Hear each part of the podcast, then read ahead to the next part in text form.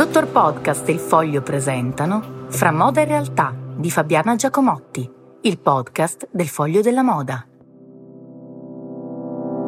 Buongiorno, eccoci alla chiacchierata del venerdì con Raffaello Napoleone, amministratore delegato di PT Immagine, che sta preparando la nuova edizione eh, di PT Uomo, dopo aver finito diversi altri saloni dedicati per esempio alle fragranze, l'ultimo, ma si sta preparando appunto per la moda il momento, eh, il primo momento dell'anno della moda che è PT Uomo a gennaio.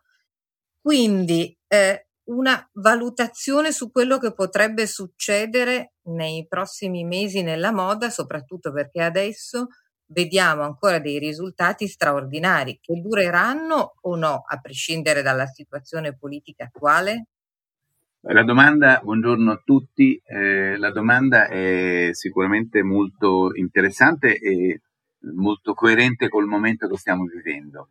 Per certo, se si registrano i dati distribuiti dalla Camera Nazionale della Moda per la Fashion Week che si è chiusa da poco, o i dati in generale che noi abbiamo elaborato per quanto concerne in particolare l'amministrazione più importante del PIT Immagine Uomo, il 2022 si chiuderà con fatturato molto importante nelle previsioni, intorno ai 92 miliardi per tutto il sistema dell'industria italiana eh, della moda, cui metto il tessile, la pelle, la petteria, l'abbigliamento, le calzature e anche gioielleria, bigiotteria, cosmesi e occhiali, con quindi una, una variazione, una variante rispetto al 21 del 10,5% di aumento del fatturato, così come dell'export, che aumenta eh, tendenzialmente del 16% per tutti i settori.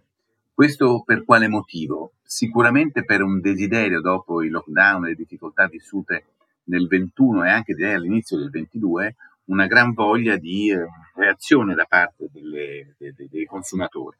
Ed è un fatto oggettivo, un fatto oggettivo registrato eh, in maniera molto puntuale dalle, dalle, cifre.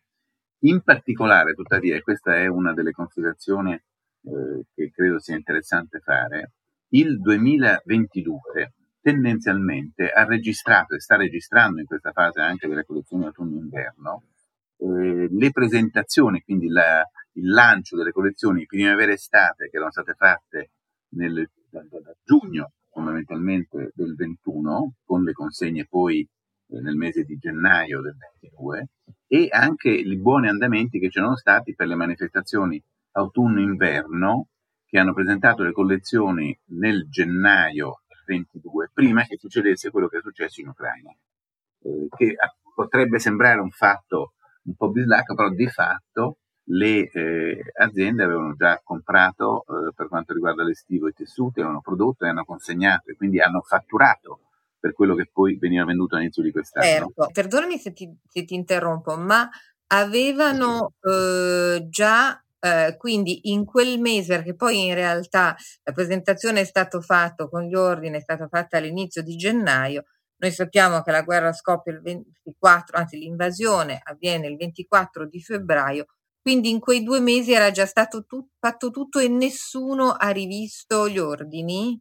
Per, per produrre e consegnare l'autunno-inverno, evidentemente, eh, si parla quindi di quello che era stato fatto in questo caso eh, nelle fiere di inizio anno, evidentemente qualcosa era già stato ordinato. Si sa bene, ed è noto agli addetti ai lavori, che le fiere, le sfilate, tutto si svolgono a partire mediamente dal mese di gennaio, tra gennaio e febbraio, ma gli ordini per poter poi consegnare il tutto, poter comprare la materia prima, poterla trasformare, produrla e consegnarla, di fatto partono già nel mese di novembre per l'invernale, quello che adesso è nei negozi. Per quanto riguarda l'estivo, evidentemente era stato già tutto ben fatto e, e i risultati erano stati già eh, in qualche modo registrati perché l'estivo non l'abbiamo finito eh, da un punto di vista formale per le vendite nel mese di giugno-luglio, quindi con le consegne che erano state fatte appena finite le liquidazioni nel mese di gennaio-febbraio e la produzione ecco. era già stata fatta. Questo è molto importante, l'ho fatto, l'ho fatto specificare apposta perché perché non a tutti è chiaro questo decalage eh, di tempo fra gli ordini, anche quello che vediamo Noi, noi stampa, mh, mm, mh, mm, televisioni, media e anche buyer che rivedono poi appunto in un secondo momento e quello che poi in un terzo momento o anche quarto va nei negozi.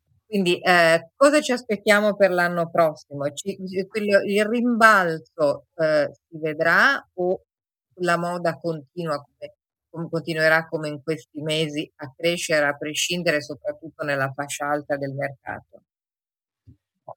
Non, non, non ho eh, una storia di cristallo perché non sono così capace di dare delle valutazioni affermative eh, o precise.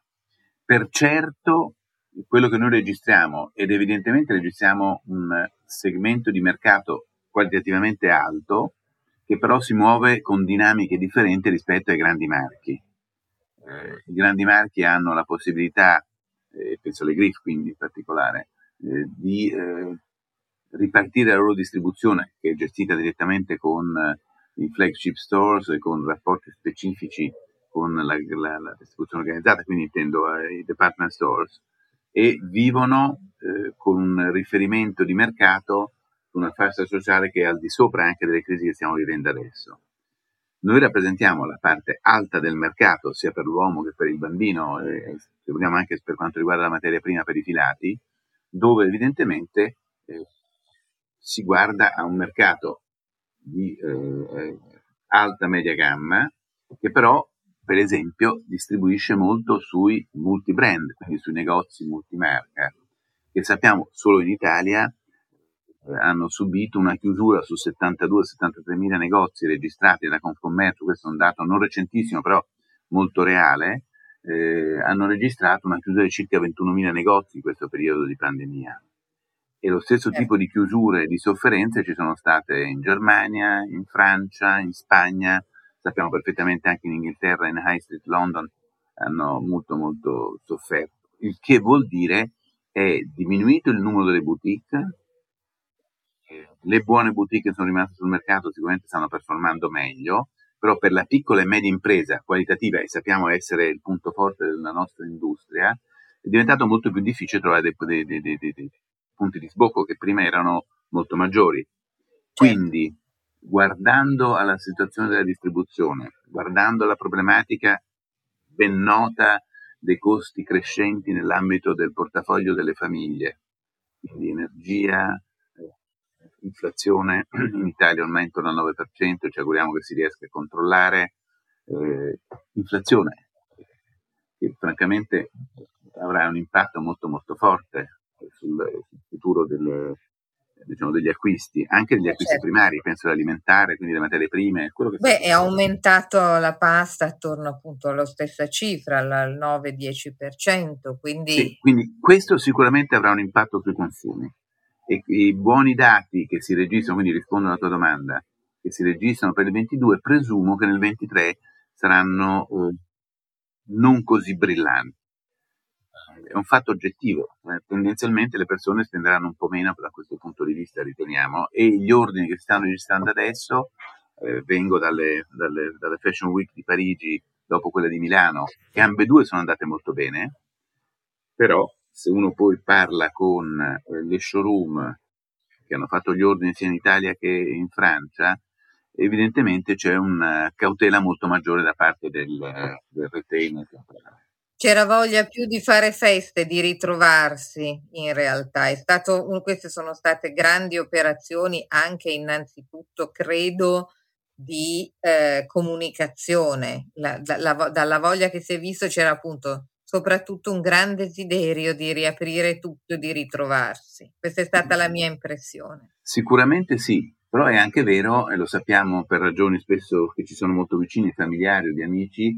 eh, sono tornati i matrimoni, c'è gente che si era sposata civilmente e poi ha organizzato a seguire l'evento più diciamo, conviviale eh, con amici e parenti. E, è verissimo, lo sappiamo per quanto riguarda la parte diciamo, della cerimonia, che ci sono stati risultati molto migliori di quelli che erano stati tra il 20 e il 21. Quindi c'è stato un gran movimento. Oggettivamente i dati economici che dicevo prima sono dati eh, positivi. Sappiamo che la Francia eh, ha performato molto bene eh, in questi primi sei mesi del 2022, più 11%, ha performato bene gli Stati Uniti, gli Stati Uniti impressionante, più 52% rispetto all'anno scorso, la Cina è calata del 13%, eh, Hong Kong eh, ha un calo del 21%, quindi paesi eh, diciamo, lontani eh, che sono sempre stati un riferimento, vedi il Giappone è calato del 19% per quanto riguarda la vendita di moda uomo, la Russia del 25%. Insomma, Beh, sono... La Russia, io ho, ho informazioni eh, di prima mano che mi dicono che comunque i russi all'estero, attraverso anche conti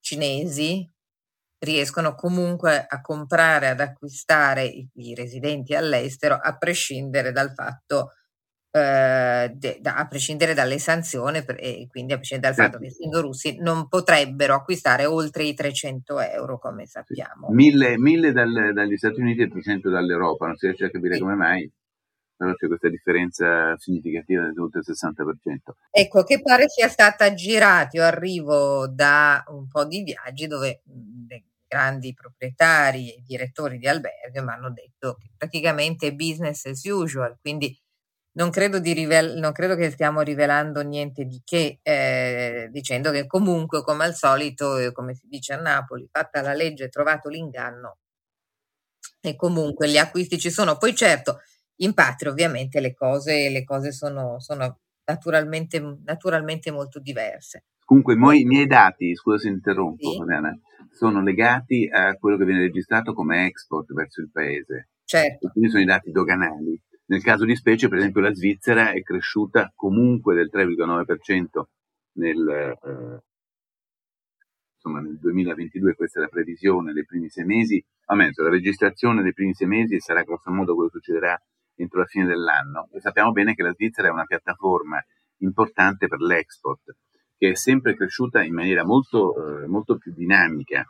In qualche modo, pur se c'è una crescita del 3,9%, la Svizzera ha registrato quindi una, eh, nell'uomo in particolare un decremento, cioè un rallentamento. Eh. La Svizzera è sempre stato un hub eh, soprattutto appunto logistico, adesso la logistica in realtà noi sappiamo che si è rifocalizzata soprattutto per alcuni gruppi in maniera significativa sull'Italia stessa, penso per esempio al gruppo Kering, ma non vorrei andare, ecco, troppo lontano, troppo lontano dal nostro focus. C'è anche secondo te un modo di vestire anche al maschile che è, è, sta cambiando, è più influenzato dalla situazione attuale politica e geopolitica? Assolutamente sì. Non so se l'influenza è la situazione geopolitica, sicuramente c'è la situazione sanitaria che ha cambiato le abitudini eh, vestimentarie in generale, eh, noi registriamo, avendo poi tra l'altro fatto tutti i saloni, come è stato dato il permesso da parte del governo di organizzare le fiere, partendo anche con dei numeri molto minori, e ci siamo accorti che sicuramente esiste una positiva situazione per quanto riguarda l'abbigliamento formale, ma un abbigliamento formale rivisitato, rivisitato nelle materie prime, rivisitato nelle forme, rivisitato nella funzione d'uso, ma la parte che abbiamo visto crescere molto meglio è questa parte evolutiva che va oltre lo sportswear che eh, noi eh, vediamo molto nel, nell'outwear, cioè nel, nel, nello star certo. fuori, nel vivere fuori, cioè c'è stato un cambiamento proprio alla luce della reazione che c'è stata da parte dei consumatori che guarda all'abbigliamento in maniera molto più eh, attenta alle performance dell'abbigliamento stesso. Noi tempo fa nel Pitti Immagine Uomo avevamo aperto, poi c'è stata la pandemia, abbiamo dovuto chiudere per oltre un anno, una sezione si chiamava I Go Out, io vado fuori, okay. che è un'evoluzione dello sportswear che nasce dal, come dice il nome, attività sportive in qualche modo poi declinate eh, nel, nell'urbano. Adesso c'è proprio quello che era l'andare fuori a fare passeggiate. Si, si vede, da si vede tutta la gente che cammina per le città con le racchette, manco stesse facendo sci di fondo. No, sì. È un'immagine forse eh, così un po' spinta, però dà il senso di come la gente oggi guarda all'esterno le passeggiate, eh, che sia Santiago de Compostela o qualche altro tipo di passeggiata lungo la Francigena o da altre parti. Non si è mai vista tanta gente camminare e quindi guardare a un abbigliamento performante come in quest'ultimo periodo, anche certo. in montagna, eh, dal trekking allo sci alpinismo c'è stata un'evoluzione pazzesca, anche perché a un certo punto non andavano gli impianti e con l'aumento dei costi vai a sapere che succederà con gli ski pass i costi previsti di aumento per andare a sciare in queste stagioni. Certo, no, questo, è, no, questo, questo è altrettanto rilevante. Quindi da una parte un formale che segue questa nuova voglia di cerimonie, questa rinnovata cerimonial, cerimonialità sotto ogni, sotto ogni aspetto e dall'altra appunto molto più I go out, ho voglia, ho voglia di, di, di, non stare a casa. Di non stare, soprattutto appunto di non stare a casa. Questo credo che sia eh, una spinta che è più forte di qualunque paura, immagino, di qualunque timore, questo a prescindere da quanto si acquista o meno. Quindi cioè, magari cioè, su questa nota direi che, che mi sembra comunque positiva e interessante perché racconta di una vitalità umana che ha voglia di nuovo di, di spiegarsi e di eh, rappresentare se stessa. Allora, quindi su c'è un dato nota, straordinario, sì? veramente straordinario. Tutti abbiamo sempre guardato in questo periodo difficile all'e-commerce come il driver dei consumi. Eh, di fatto, anche qui, eh, dati registrati negli ultimi mesi, in particolare nel 2022, eh, l'unico settore della distribuzione che ha registrato un calo eh, è stato l'e-commerce, è vero? È stato l'e-commerce. Eh, nel mondo, da un articolo, non ricordo dove ho letto, sono tipo 500 miliardi di fatturato in meno, sì. quindi è enorme. Eh, nella moda, eh, che il calo specifico mi pare che sia intorno a 5, 6, 7%, ma non con un calo eh, su quelli che sono poi eh, i rapporti sui consumi finali, che hanno avuto invece un incremento per le catene, per la GDO, perché anche la grande distribuzione, conosco bene anche i dati del bambino, è cresciuta bene e soprattutto, cosa che non succedeva da anni, è cresciuto, nonostante quello che dicevo prima della chiusura dei negozi, eh, diciamo al dettaglio delle boutique, è cresciuto anche il del, del dettaglio.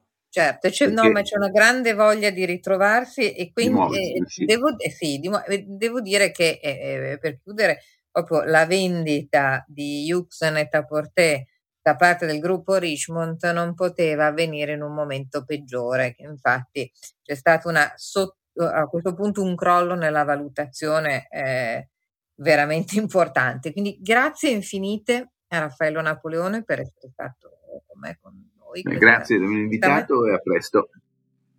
A presto, noi ci risentiamo lunedì mattina. Grazie. Grazie, grazie a voi.